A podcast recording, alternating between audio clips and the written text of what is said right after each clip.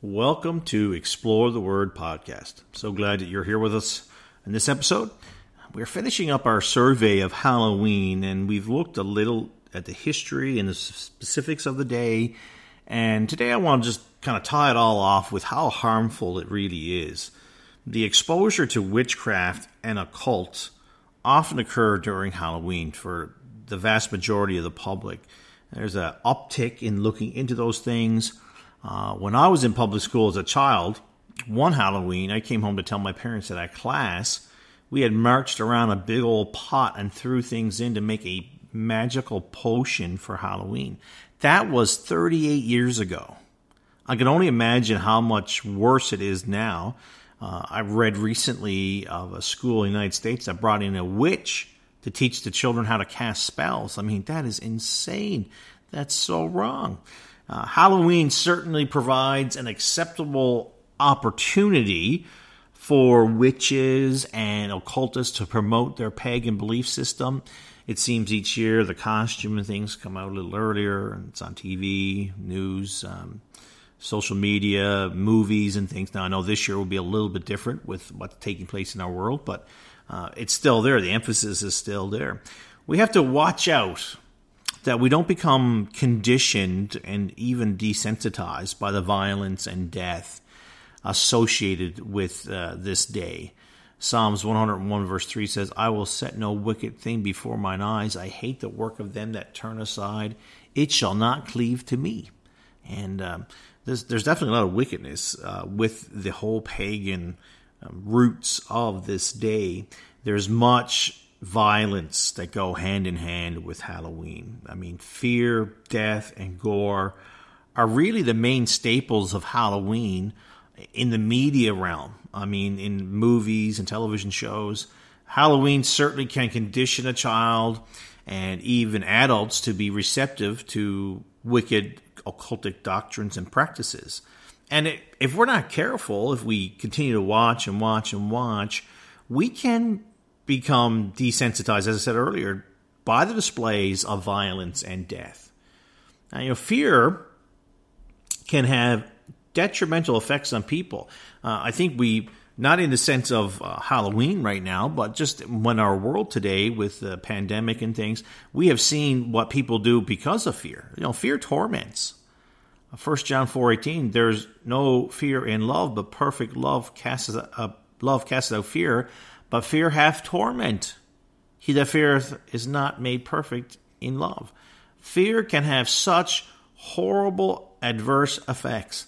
Sometimes uh, it can be momentarily, like just at the moment of fear, and other times it can be long lasting.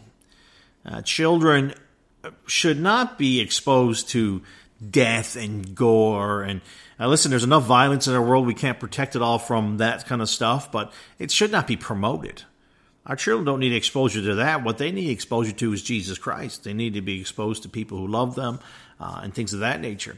And sadly, many have experienced with the occult during this season. The curiosity is, is heightened. Uh, there is encouragement to check it out. Um, and uh, they they do check out the rituals and practices, and it's sad. It, it's it's not very good at all. You know, I've demonstrated, I've mentioned numerous times as I've talked about Halloween how it's rooted in the occult and definitely pagan worship worship going back to the Druid time. Um, so you know the occult will lead people into things. It leads you into idolatry. You'll worship other gods or goddesses. That's definitely part of the occult, and we need to watch out for that. Um, the Lord of Heaven forbids uh, our Lord Jesus Christ forbids you know us to be uh, involved with witchcraft or nature based or uh, mount, uh, pantheistic religions, uh, you know, to be involved with you know any kind of that stuff. That's not right. That's not what God wants us to do. What He wants us to do is what's said in Exodus chapter twenty: "Thou shalt have no other gods before me." Thou shalt not make unto thee any graven image, nor any likeness of anything that is in heaven above, or that is in the earth beneath, or that is in the water under the earth. Thou shalt not bow thyself to them, nor serve them. For I, the Lord thy God, am a jealous God, visiting the iniquity of the fathers upon the children unto the third and fourth generation of them that hate me. So that that's very strong language. I mean, God's making it very clear: you don't do this. This is wrong. So there's idolatry, then there's immorality. Immorality goes hand in hand with the occult. Perverse sexual immorality abounds within many occult groups. I can't say every one of them, but it's definitely involved with the vast majority. The Bible speaks and teaches of uh, sexual purity. Uh, Exodus 20, verse 14, thou shalt not commit adultery. First Thessalonians 4, 3. Leviticus 18, 22, 23. Just again, verses talking about that. And but the occult goes totally opposite of what the Word of God says. That's that is going to be their motto. Uh, injury. There are many types of injuries that go along with the occult. Again, it's a byproduct of it. Branding, cutting, uh, piercing. You know, Baal worshippers cut themselves in pagan rituals. Um, 1 Kings 18:28, and they cried aloud and cut themselves after the manner with knives and lancets till the blood gushed out upon them.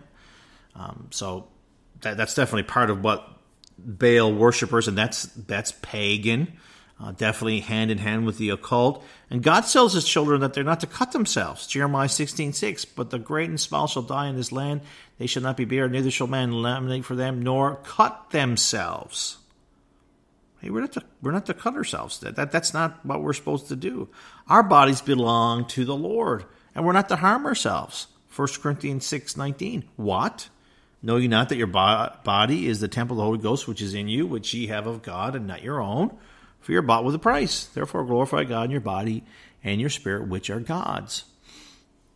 Insanity is another um, part of the occult, and involvement in the occult can often lead to that. Uh, just recently, I watched a video of a brother in Christ who recently got saved and had left the occult. And this individual was heavy involved in the occult.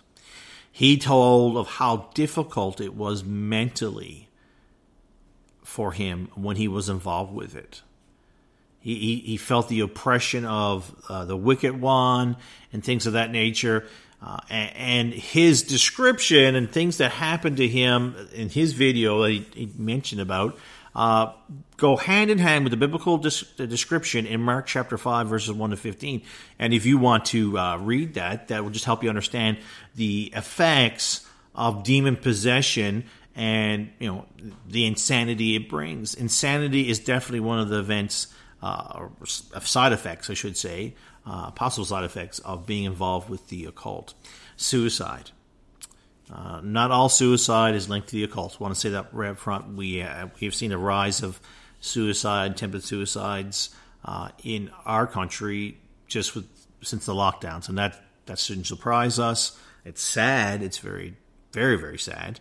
Um, God's made us to have connections. We we need interaction. We need that fellowship. But at any rate, in, in the in the realm of uh, the occult. I mean, you you have insanity. Uh, you have uh, you're doing wicked things, and you know there's a bunch of compiling things here. You, you feel lost, and you know Satan hates everyone. Let's just be honest about it. Uh, he's seeking about whom he may devour, and if he can take your life, if he if you can take your life for him in the sense of uh, committing suicide, he's pleased. He doesn't care. Uh, you know, he, he wants destruction, he wants death. No one will ever find peace, meaning for life, and true joy in the occult. And you won't find it in Wall Street. You won't find it in living in the wilderness. You won't find it in the valley or in the mountaintop. You know where you're going to find peace? You're going to find peace in Jesus Christ. John 10 9. I'm the door. By me, if any man enter in, he shall be saved, and shall go in and out and find uh, pasture. The thief cometh not, but for to steal and to kill and destroy.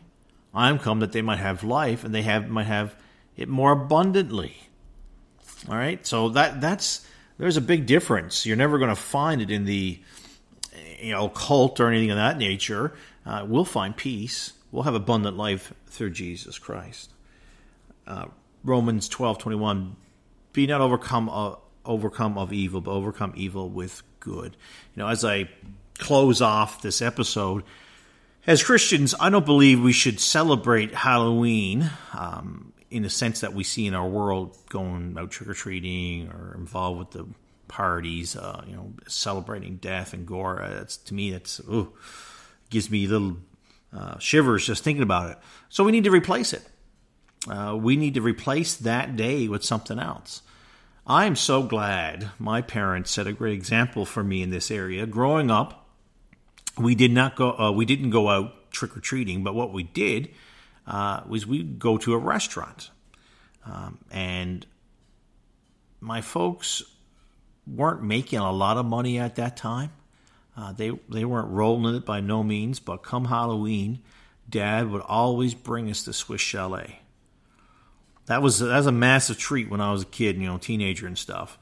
Uh, the place was empty, uh, and we had a great time. Um, I never felt that I was missing out.